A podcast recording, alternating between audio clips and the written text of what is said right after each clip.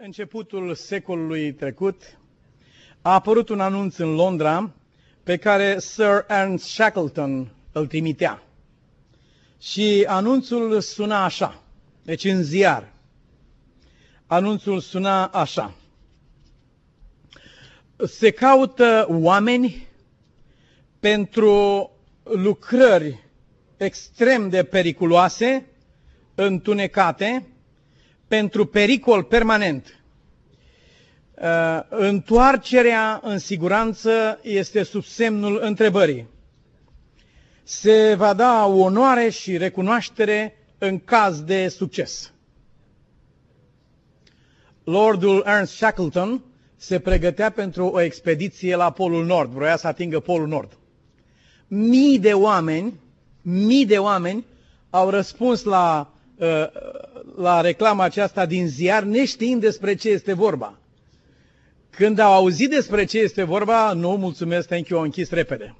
Și până la urmă, o mână dintre ei, oameni foarte dedicați, s-au alăturat marelui explorator și marele eveniment istoric a avut loc. Dar uh, uh, Warren Wisby reia într-o carte a lui expresia aceasta, uh, experiența aceasta și spune așa, dacă Isus ar pune un, uh, o reclamă într-un ziar, reclama lui ar suna așa. Se caută bărbați și femei pentru lucrări dificile ca să ajute la zidirea bisericii mele. Veți fi adesea greșit înțeleși, chiar de aceia care vor lucra lângă voi. Va trebui să faceți față constant atacului unui vrăjmaș invizibil. S-ar putea nici măcar să nu vedeți rezultatele muncii voastre, și răsplata voastră de plină să nu vină la voi decât târziu după ce lucrarea a fost completată. S-ar putea să vă coste căminul vostru, ambițiile voastre și chiar propria voastră viață. Și întreba Ursby, zice, câți oameni ar răspunde la, un astfel de, la astfel de invitație? Câți clienți ar găsi? Cei mai mulți oameni care pornesc pe calea credinței uh, pornesc cu gânduri din acestea roz, petale, floare, frumos, extraordinar. Dar dacă expediția Lordului Shackleton a fost extrem de periculoasă și a fost un fel de experiență vecină cu moartea, venirea la credință nu este altceva decât moartea însăși.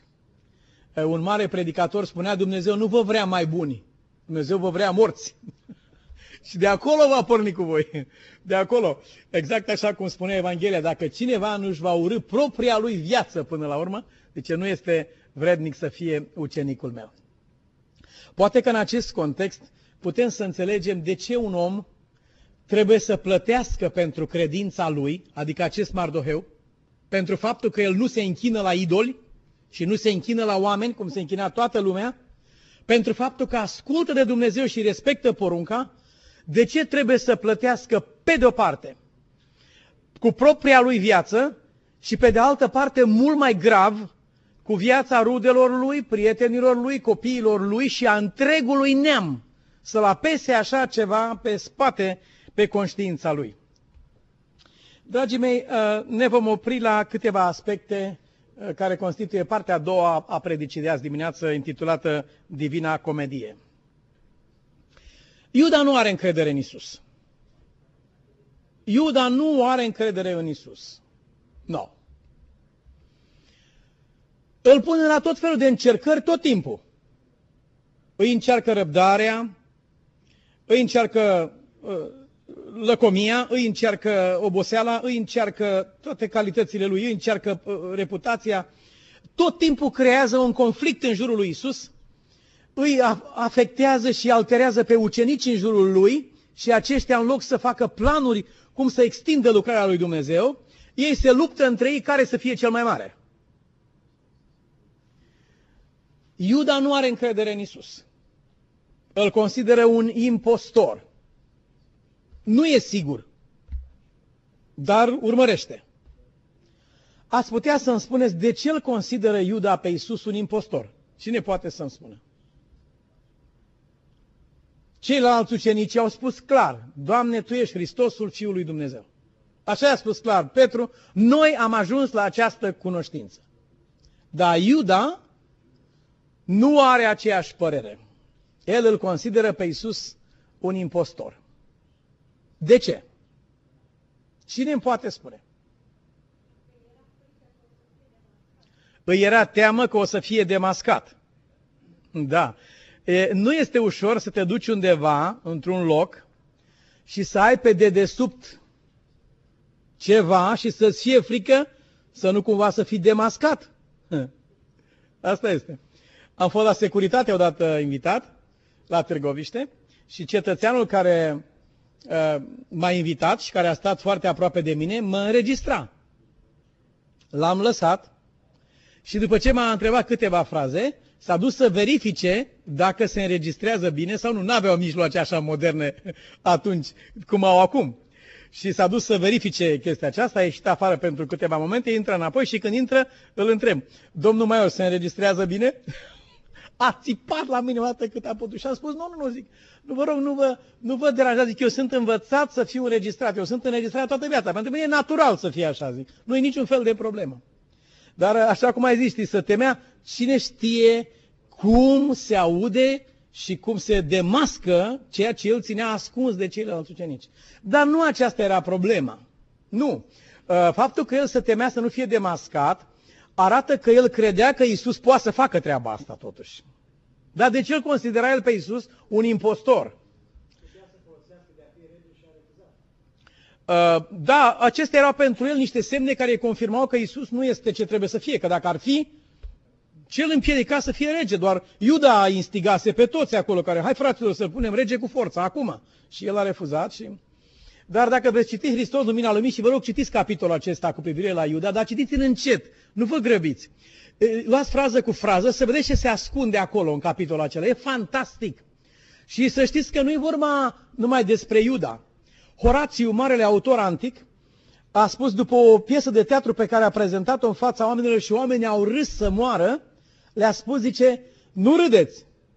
Zice, schimbați numai numele în piesa asta de teatru, pune numele tău și ai să încep să plângi, că despre tine e vorba aici de fapt. Ei gândeau că râd de altcineva.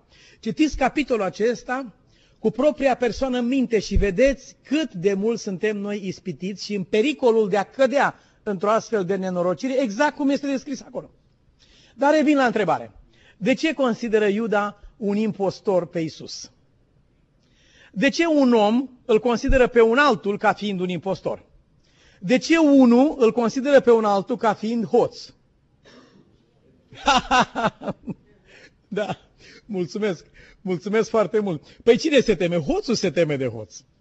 Da, aveam un prieten, săracu, Uh, în comună acolo, care de multe ori a fost purtat prin comună cu găini legate în spinare, cu uh, roți de căruță legate în spate. Era un frig într-o iarnă și îi legaseră găini în spinare o roată de căruță care o furase, l-au purtat de la un cap la altul al satului. Îi curgea nasul și nu putea să-și tragă mâinile pentru că avea mâinile legate la spate și cu roțile în spate și cu asta. Mi-era milă de el, sărmanul, și uh, mergea din, din, dintr-un cap într-altul al satului. Însă, dacă mergeați la el acasă, deci eu știu din proprie experiență, dacă mergeați la el acasă, ați văzut că de la poartă numai chei, totul, descoia poarta asta, altă portiță, alte chei, desfăcea dincolo, lega cu sârme, cu patentul, peste tot. Bunicii mei locuiau lângă el, ei n-au legat niciodată nici poarta, nici ușa, nici n-aveau cheie. Noi n-am avut cheie niciodată la casă, la noastră nici nu se închidează la casă și era mai, mai complicat să o și încui. Dar la el așa era. Iuda îl considera un impostor pe Isus pentru că el însuși era un impostor. El nu era un apostol. Dacă ar fi fost un apostol adevărat, atunci ar fi crezut că și Isus este un mântuitor adevărat. Dar pentru că el era un impostor, la fel îl vedea pe un altul.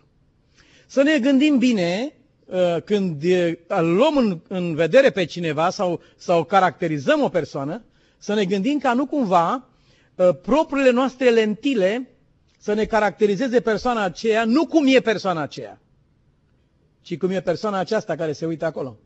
Frumusețea este în ochiul care privește. De-aia a spus Domnul Hristos, scoate bârna afară din ochi pentru că vezi numai bârne dacă, dacă ai o bârnă în ochi. Vezi numai bârne când te uiți la altul.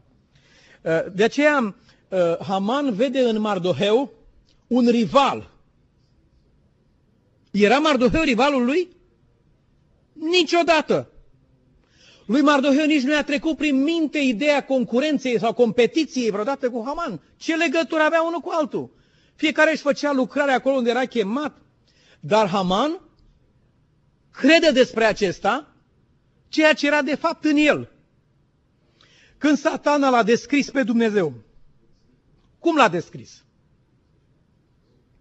Cum era Dumnezeu?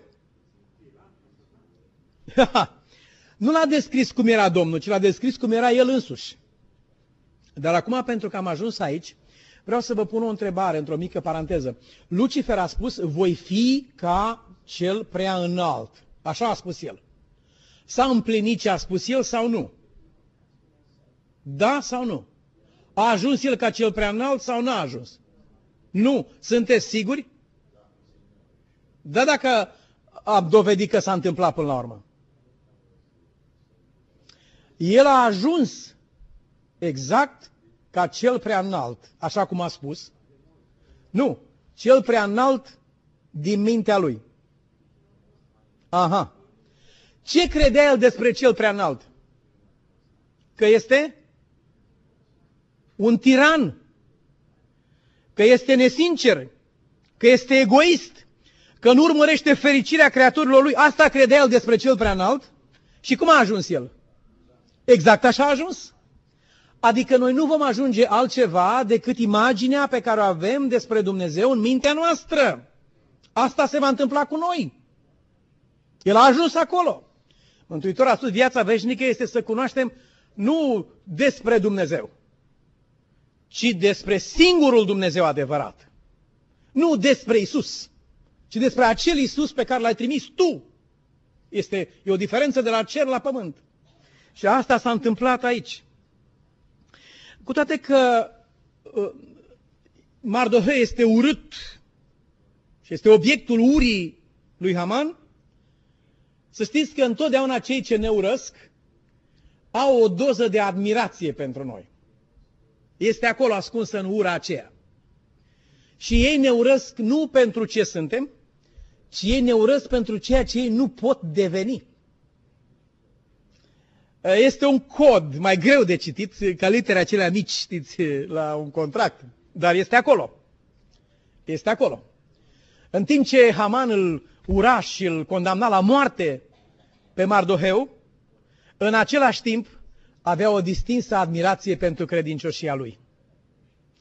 Personal am, am fost confruntat cu astfel de situații, în care ofițeri în armată, în, în, um, și în armată am avut cazuri destule, am avut un ofițer care a fost baptist, care se purta extrem de dur de sălbatec, dar într-o convorbire particulară, m-a invitat într-o magazie de haine și mi-a mărturisit că a fost și dânsul baptist. O, oh, atunci am înțeles despre ce este vorba. Și mi-a spus toată admirația care o avea el pentru omul la care țipa el și îl făcea dobitoc și în toate felurile pe mine. El, el așa mă, mă trata, dar în, când am mers în magazia de haine, acolo mi-a spus cu alte cuvinte ce mult ar fi dorit să fie ca mine. Acesta era de fapt în spatele a ceea ce se întâmpla acolo. Nu știu dacă nu veți fi foarte surprinși, dar vom descoperi ceva astăzi uh, pe care o să vi-l las să ne gândim puțin la el. Care e persoana pe care o ierți cel mai greu? Pe noi înșine, pe prieteni? Pe prieteni, așa este, la ei. Sau pe ai tăi din casă, cel mai greu. Zici, mă, oricine să-mi fi făcut, dar nu ai mei de acasă, tocmai ăștia și așa, zicem noi. Dar uh, Nicolae Steinhardt, care a avut uh, ani de zile de gândire în închisoare, el este evreu care s-a creștinat în România, a devenit creștin, el uh, demonstrează și studiază problema aceasta și ajunge la o concluzie surprinzătoare. Omul pe care, pe care îl ierți cel mai greu sau pe care nu-l ierți de fel sau îl ierți ultimul, sau nu poți să-l ierți, este omul care ți-a făcut bine și te-a salvat într-o anumită situație. V-ați întrebat vreodată de ce oameni pe care i-ai luat de pe stradă, i-ai adus acasă, i-ai ajutat, le-ai dat un start aici în America, de ce se întorc oamenii aceia după un timp și devin cruzi, răi, reci? Dacă e vorba să te vorbească undeva, explodează ce spun la adresa omului care l-a luat din stradă. Eu am auzit atâtea plângeri în anii ăștia de când sunt în America, aceeași casetă o aud peste tot, de la oameni care zic, frate, când mă gândesc, eu am fost la aeroport, eu l-am luat, frate, i-am dat mașina mea, eu n-am avut ce am dat lui, frate, și uitați-vă ce se întâmplă acum. Și într-adevăr, omul ăla nu are cu nimeni ce are tocmai cu ăsta, care i-a întins mâna și l-a scos de acolo. De ce se întâmplă așa? Din cauza mândriei omului. Omul nu admite să fie ajutat. El a fost umilit când a fost ajutat. Acolo e îngânfarea lui cea mare. Când a fost ajutat, el a fost umilit și acum se răzbună. E mândria rănită. Și obiectul răzbunării lui este cel care i-a întins mâna și l-a ajutat. Am întâlnit frați și surori care mi-au spus direct în față, uitați frate, eu sunt de acord ce mi-ați spus, eu așa o să fac, eu o să-l ajut, dar vă promit, eu acum l ajut pe omul ăsta și ăsta mă înjură pe mine mâine. Și am spus, știu și eu treaba asta, dar mergem înainte. Mergem înainte și îl ajutăm totuși, pentru că asta este reacția. Așa ceva se întâmplă. Ne este cel mai greu să iertăm pe oamenii aceștia. Cel mai greu. Ne este cel mai greu să-l iertăm pe cel care ne-a scos din prăpastie. Dar pe cine îl iertăm și îl iubim foarte mult? Pe cela pe care l-am scos noi din prăpastie. Să vezi des ce puțin oameni povestesc despre salvatorii lor, despre cei pe care, care într-un moment din viață au intervenit și uh, au întins mâna și i-au ajutat, ce puțin oameni povestesc treaba asta, să vedeți ce mulți oameni povestesc de aceea pe care i-au ajutat ei. M-am dus și am făcut și l-am scos și am ajutat și cu tare. Pentru că acolo este mândria hrănită, în partea cealaltă este mândria rănită. E un H în plus, dar asta e situația, de la hrănită până la rănită. Aceasta este reacția unui om. Asta se întâmplă în realitate. Ă, Biblia spune, pe voi și vă cercați-vă. Să ne gândim cu recunoștință înapoi la oamenii care ne-au întins o mână și ne-au făcut bine. Și am să vă spun de ce. Pericolul nu este să trecem cu vederea peste un om care ne-a făcut bine. Acest Haman era astăzi prim-ministru datorită acelui Mardoheu. Dacă acesta nu sărea în apărarea vieții împăratului, acesta nu era în vecii vecilor prim-ministru acolo. Nu! În ce constă pericolul? Binecuvintează suflete pe Domnul, spune acolo, și nu uita nici una din binefacerile lui. Nu uita acest lucru. În clipa când mi-am permis și mi-am pierdut recunoștința față de soția mea, dacă am uitat ce a făcut această persoană pentru viața mea, dacă am uitat că ea s-a sacrificat și nu și-a permis ei ce mi-a permis mie, dacă voi uita că ea a stat trează noaptea ca să mă odihnesc eu, dacă voi uita aceste lucruri, foarte curând voi face același lucru cu Dumnezeu. Imediat urmează așa ceva. Nimeni nu poate să separe aceste două experiențe. O, e adevărat, nu ne avem bine noi aici, dar ne avem foarte bine cu Domnul. Nu se întâmplă așa ceva niciodată. Nu. No. Și dacă am merge la Domnul să-i spunem, Doamne, ție îți datorez toate aceste lucruri, dar nici, nici asta nu se întâmplă, e vorbă goală, e oală spartă și batem cu lingura de lemn în ea. Nu-i mai nimic adevărat când, când, când nu am făcut acest lucru cu omul de lângă mine. Deci, Ioan, cum poți să te înșel că, că îl iubești pe Dumnezeu sau că îl respecti sau că ești recunoscător lui Dumnezeu când tu nu ești omului de lângă tine recunoscător? N-ai cum așa ceva. Nu, nu, te, nu te poți înșela în direcția aceasta. Dar uh, Pavel spune, noi nu așteptăm mulțumire de la nimeni. Noi nu așteptăm recunoștință de la nimeni. Noi așteptăm slava care vine de la Dumnezeu. Uh, uh, pentru El am făcut ce, fac, ce am făcut, pentru El continuăm să facem, de aceea nu ne descurajăm, pentru că unul s-a ars odată, s-a ars de două ori, de trei ori și pe aceea spune, domne, nu mai are sens să mai încerc, mă opresc aici. Dar pentru că îl avem pe Dumnezeu în vedere, atunci vom continua cu perseverență în credința noastră. Este păcat că înmormântăm în noi de multe ori niște lucruri cu care ne ducem în pământ. Povestește un doctor, Clauson îl cheamă. Uh, am fost băiatul mamei până n-am început să mă împrietenesc cu fete. Când m-am împrietenit cu fete, din momentul ăla n-am mai fost băiatul mamei. Da, mama a început să mă critique din clipa aceea și nici nu apuca să-i spun cum o cheamă pe fată sau cine e, că era rea din start. Până să, până să discutăm cine și cu Era rea, din prima era rea. Până la urmă am adus o răutate din asta, m-am căsătorit cu ea după 2 ani de zile. A fost 2 ani prieteni și m-am căsătorit cu ea. Și am locuit în aceeași casă cu mama și mama a locuit 17 ani acolo. Am avut un copil, am avut doi copii, mama a avut grijă de ei. Dar zice, 17 ani i-a tremurat sufletul în ea soției mele pentru orice mișcare care a făcut. Nu era bine nimic, nici cum punea paharul, nici cum învârtea în, în, într-o mâncare, nici cum făcea ceai, nimic nu era bine, absolut nimic nu era bine. Era mai puțin decât trebuie întotdeauna, ceva lipsea de fiecare dată. Ea știa acest lucru, era sub un stres continuu și căuta să facă față situației acesteia, depunea eforturi supraomenești să o mulțumească pe biată mama, poate o reuși și mama să vadă ceva. Uh, fiul mamei nu fusese doctor de la început. Fiul mamei fusese doctor în bulevarde și în cinematografe și în astea era el doctor. Acum doamna aceasta s-a luptat pentru el și el a ajuns un doctor în medicină. A ajuns altceva decât a fost. Și n-ai cum să nu observi așa ceva.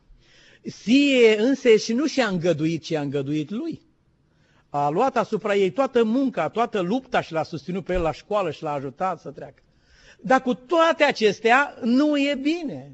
Tot nu e bine, niciodată, orice ar fi, tot nu e bine. Și după 17 ani, mama moare. Brusc. Nu s-a așteptat nimeni în plină viață și în plină putere. Doctorul este atât de lovit de, de moartea mamei lui, încât împreună cu soția lui hotără să se mute din casă. A zis, nu mai pot să mă întâlnesc în casă cu tot ce a făcut mama și să văd ce s-a întâmplat pe aici, ne mutăm în altă parte. Au luat bagajele, au pus într-o mașină, s-au mutat în altă parte și de-abia după 17 ani, alți 17, 34 de ani, de-abia după alți 17 ani scrie el că s-a apucat și a despachetat uh, lucrurile pe care le cărase din casa aia de acolo. Unele dintre ele au stat în cutii, în garaje, an nesfârșit. Într-o cutie, nimic altceva decât jurnalul mamei lui. Acolo era într-o cutie. Jurnalul. Ce credeți că scria în jurnal? Ce credeți că scria în jurnal? Lucruri bune. nu bune. Excepțional de bune. Era la fiecare data, cu oră, cu toate, cu evenimente, toate erau scrise acolo. Și ea scria despre soția fiului ei, despre nora ei, admirabilă, distinsă, cultă, sacrificial, știe să-și dea viața, știe să iubească. Pentru prima dată în viață am văzut iubire adevărată. Așa trebuie să iubească un om. Aceasta este viața. Ce copii ne mai pomeniți, ce mamă extraordinară. Jurnalul e plin cu așa ceva. Și povestește doctorul acesta, zice, am citit cu soția mea și am plâns până am obosit. Amândoi am obosit plângând. Și zice, la sfârșit ne-am uitat unul la altul și am zis, nu e niciodată prea devreme ca să spui cuiva că îl admiri și că îl iubești și nici chiar prea târziu nu este ca să-i spui totuși. Și în ultima oră, dacă s-ar fi spus așa ceva, tot ar fi vindecat rana. Felul cum s-a purtat și felul cum simțea în inima ei erau două situații divergente și prăpăstioase. Vreau să spun prin aceasta că uneori ă, persecutorii noștri care ne vor adresa cuvinte a, greu suportabile la un moment dat și care vor folosi orice mijloc ca să descurajeze poporul lui Dumnezeu și lucrarea lui Dumnezeu, vreau să spun că undeva în adâncul sufletului lor, dacă le s-ar da voie, dacă ar da voie gândurilor și inimilor să vorbească, ar spune altceva. Dar uneori sau de multe ori ei se duc în pământ. Dragii mei, v-ați pus vreodată întrebarea de ce nu are loc niciun fel de întâlnire personală între Haman și Mardoheu. Niciodată. Haman vede ce face Mardoheu, dar niciodată nu discută cu el personal. Nu. Zice în Biblie, a știut să se stăpânească. Hmm. Înseamnă că avea niște calități omul ăsta. Avea, știa să se controleze, a știut să se stăpânească până când a ajuns acasă. Dar niciodată nu a stat de vorbă cu el. Mardoheu nu era dator să stea de vorbă cu Haman pentru că el nu era agresorul. El stătea la poartă frumos când trecea marele prim-ministru înainte și înapoi și își vedea de poziția lui. Mardoheu nu avea nimic cu Haman. Haman avea ce avea cu Mardoheu. Am fost de multe ori pus într-o postură destul de delicată. M-a apostrofat cineva și mi-a spus, zice, păi, uh, cum ai putut dumneata să spui cuvintele alea de la Amvon despre această relație și despre această situație, când de fapt, uite ce era acolo. Eu am auzit cu urechile mele, uite ce era acolo. Și i-am spus, uh, tanti sau doamnă, eram foarte apropiați, uitați care e problema. Eu nu am spus ce simte aproapele meu față de mine, sau colegul meu sau prietenul meu. Eu am spus ce simt eu față de el.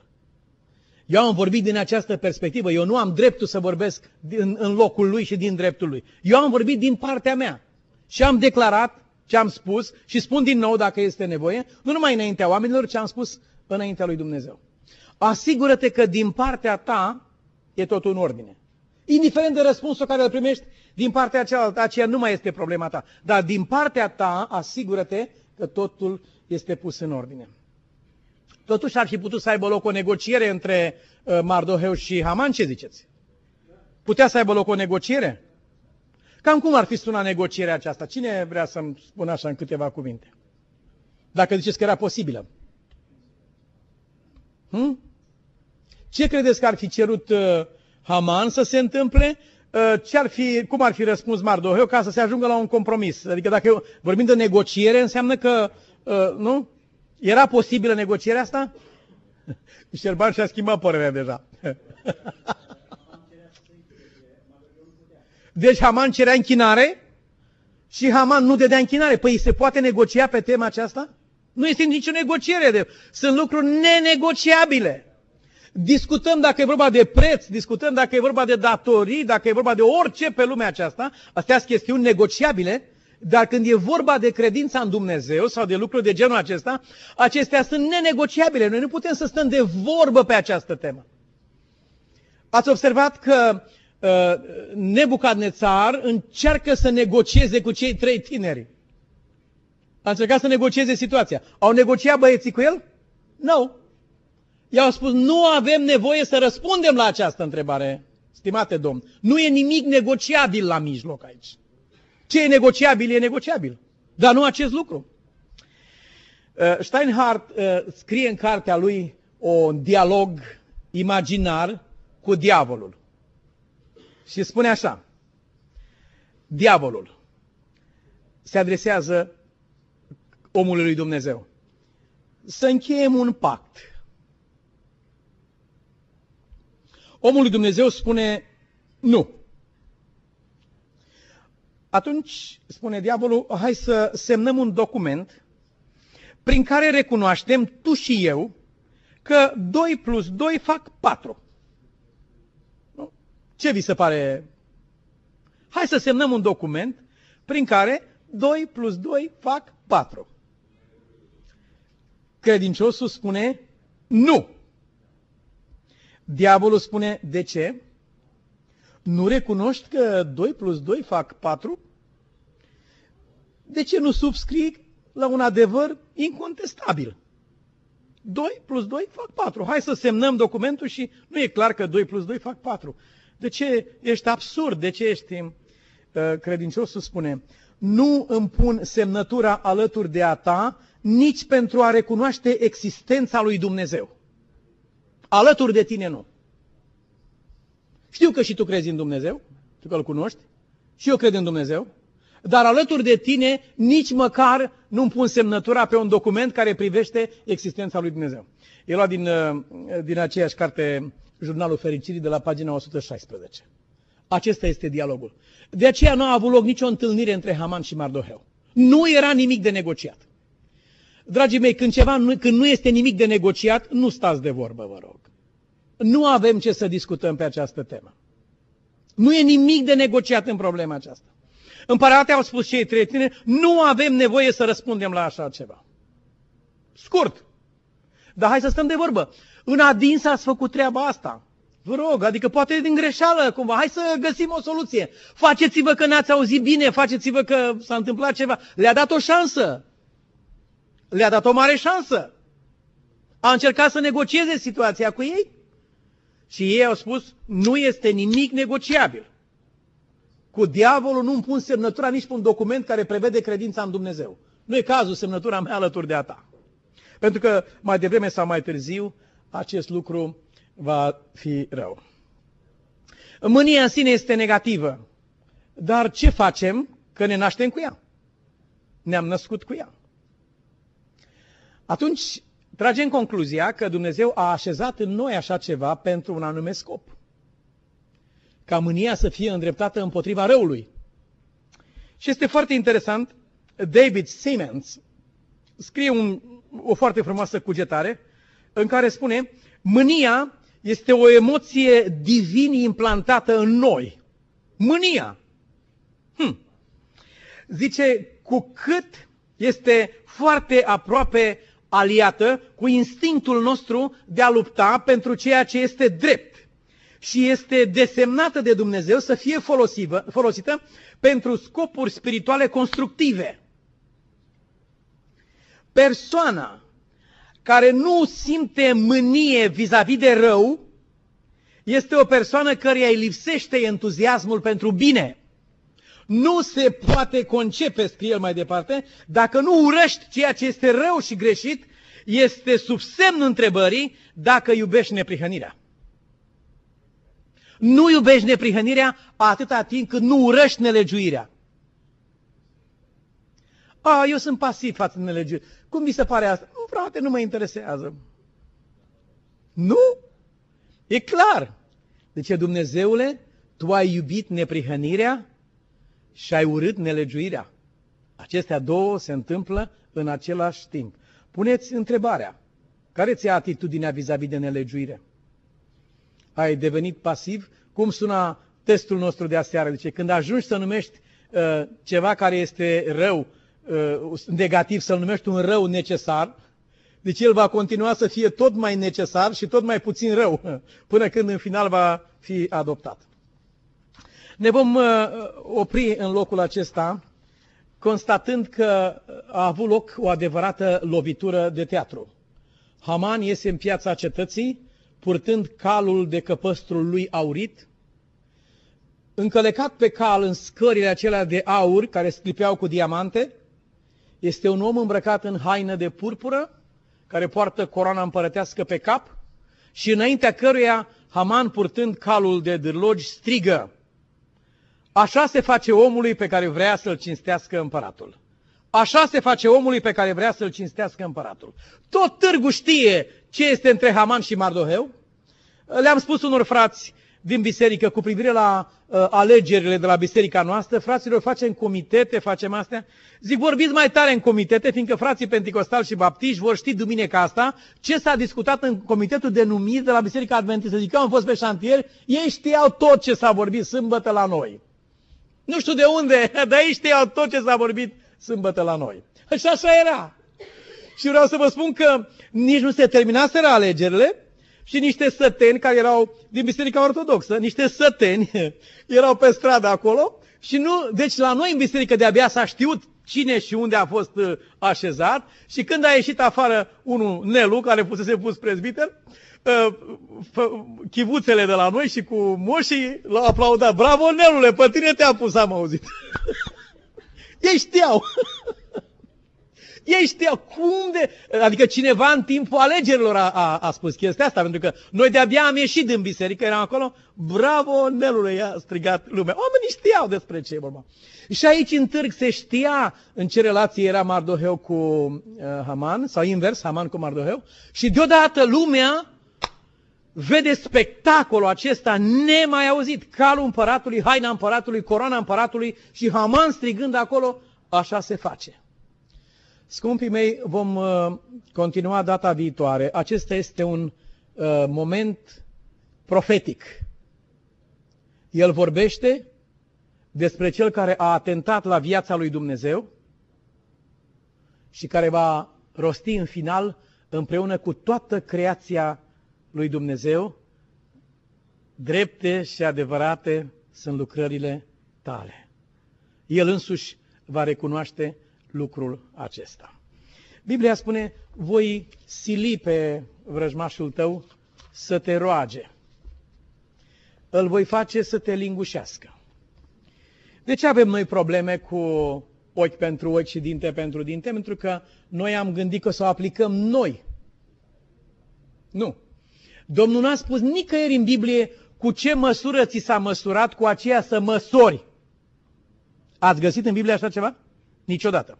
Ce ați găsit în Biblie sună așa. Cu ce măsură ți se măsoară, nu? Cu aceea ți se va măsura de către cineva, dar nu tu să măsori altuia. Tu nu ai voie să faci treaba aceasta. Tu lași pe Dumnezeu să facă lucrarea aceasta. Închei prin a vă spune că uh, aveam 18 uh, ani când am, eram însetat, eram avid după orice fel de micuță experiență posibilă în, în relația dintre oameni și Dumnezeu. Orice mă interesa, orice pagină. Eram așa de amărât că vedeam prin casele fraților reviste, studii biblice, pe jos, nu, unele neglijate, altele, vai, cum se poate așa ceva, venea să le adun pe toate, să le... După aia a venit timpul că și eu nu mai știam pe să le pun acum, zic, unde să le mai car cu timpul. Dar uh, în, în perioada aceea am cunoscut un, uh, un bătrân din comuna Bezdead din județul Dâmbovița sau dintr-un sat uh, de acolo, Runcu, uh, în vecinătate unde eram. Și după cum eram însetat când eram mic să-mi spună povești bunicii sau mătușile, aveam o mătușă și dedeam toată mâncarea din caz dacă îmi spunea o poveste, îi căram orice, numai să-mi spună. Și acum știu unele dintre ele, pentru că în timp ce mi le spunea eu le trăiam deja, mi le imaginam acolo. Și omul acesta uh, îmi povestește, l-am întrebat, spune cum ți-a ajutat Dumnezeu? Cum a fost cu tine? Și cum și el spune că eram în armată. Pentru că nu am lucrat în sabat, am fost extrem de chinuit. Am fost înfometat, am fost arestat, am fost... Și într-un timp era mama bolnavă, grav bolnavă. M-am rugat la Dumnezeu și am zis să cer să-mi dea și mie o permisie. Trei zile măcar să ajung și eu să o văd pe mama. Atât am vrut să cer. Dar era un plutonier acolo în regiment la noi, care mă ura cu o ură cum numai satana poate să urască un om. Aș vrea să nu descriu mai mult de atât, dar omul mi-a spus mai mult. Și spunea omul lui Dumnezeu, zice, m-am rugat, Doamne, cu orice preț, ajută-mă, te rog, să ajung să o văd pe mama. După ce m-am rugat și am postit și m-am pregătit, m-am dus la el, la domnul plutonier, să-i cer permisie. N-am apucat să deschid gura de ajuns și să-i spun că mama e bolnavă și îl rog frumos să mă lase să merg și eu să văd pe mama trei zile și vin înapoi. De-abia în sfârșit cuvintele acestea s-a aruncat asupra mea și m-a bătut cu pumnii și cu cizmele, m-a călcat în picioare, m-a trântit de pământ.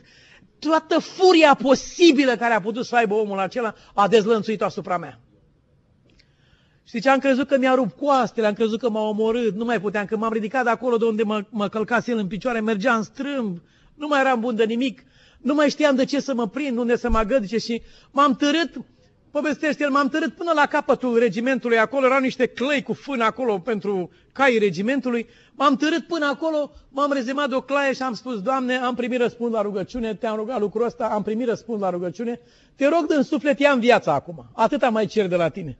Păi eu asta te-am rugat, adică îl mustra cumva pe Domnul. Eu am vorbit una cu tine în rugăciune și tu în loc de răspund la rugăciune îmi dai o bătaie care de, nu, nu, mai, nu mai sunt.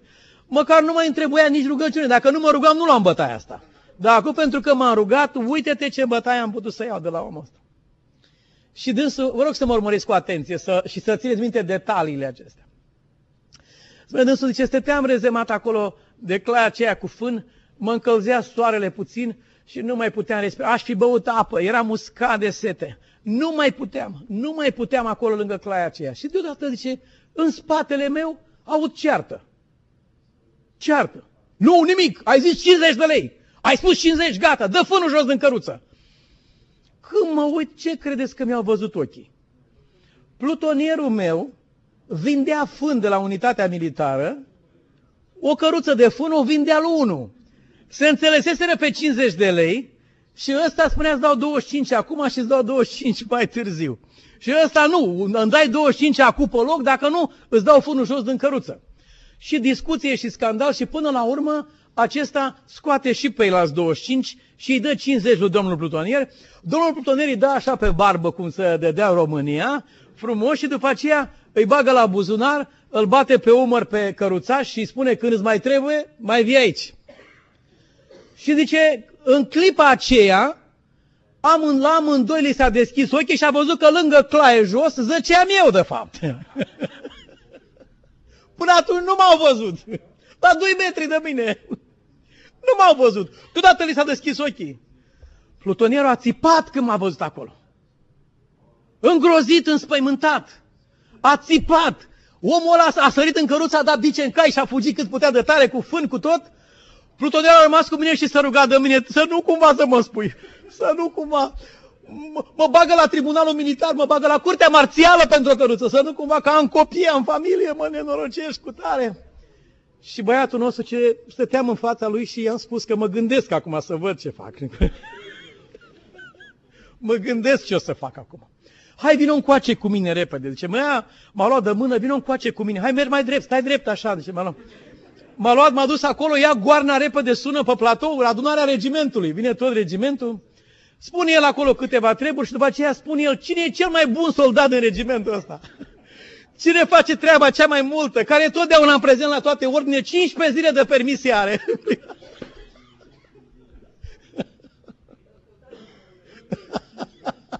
15 zile i-a dat. De 5 ori pe atât. Și Domnul a zis, vezi mă că tot ai ieșit până la urmă. Dar drumul a trecut pe aici. Voi face pe vrăjmașul tău să te roage. Îl voi face să te lingușească. Zice, nu m-a lăudat nimeni cum m-a lăudat plutonierul ăsta cu ocazia aceea acolo. Frații mei, uh, lucrurile acestea sunt uh, mici lecții și semnale pentru noi care suntem implicați într-un război cosmic. Și lupta nu este între noi și diavolul, ci este între Domnul Hristos și satana. Iar în această luptă, noi suntem chemați să fim martori credincioși ai adevărului și ai adevăratului nostru Dumnezeu. Și El să ne ajute ca mărturia noastră să fie bine primită. Domnul să fie cu noi. Amin. Vă invit la rugăciune. Tată, îți mulțumim pentru bunătatea Ta și pentru harul Tău care se arată pentru fiecare dintre noi în chip atât de felurit, dar atât de corespunzător situației noastre personale a fiecăruia în parte. Îți mulțumim că, deși suntem într-o lume întunecată, mâna ta ne conduce cu atâta siguranță. Te rugăm, Tată, să ne ajuți să învățăm întotdeauna să avem privirea ațintită către Tine și să nu uităm niciuna din binefacerile pe care Tu ni le-ai făcut nouă. Te rugăm să rămâi în viața noastră și a copiilor noștri în mărturia pe care noi o depunem pe acest pământ. Fă, Doamne, ca mărturia noastră să proslăvească numele Lui Dumnezeu atât în fața pământului cât și în fața cerului. Și dă-ne ocazia, Tatăl nostru, să putem mărturisi personal înaintea lumilor necăzute în păcat cât de bun a fost Dumnezeu cu noi. Îți mulțumim, Doamne, că suntem într-un război care a fost câștigat la Golgota de Mântuitorul nostru. Strigătul de biruință s-a auzit acolo, s-a sfârșit. Îți mulțumim că s-a sfârșit cu biruința binelui, cu biruința lui Dumnezeu. Așteptăm, Tatăl nostru, ca încheierea acestui război să aibă loc cât mai curând posibil. Și dincolo de orice, așteptăm să fim din nou reuniți cu familia noastră din ceruri. Cu Tatăl nostru, cu Mântuitorul nostru și cu Duhul Tău cel bun și sfânt. Și cu îngerii Tăi nenumărați. Vino curând, Doamne Iisuse, și ajută-ne ca să te putem întâmpina pe nor și să putem să fim pentru totdeauna cu tine. Numele Tău să fie binecuvântat în veci, Tată, al Domnului Isus și al Duhului Sfânt. Amin.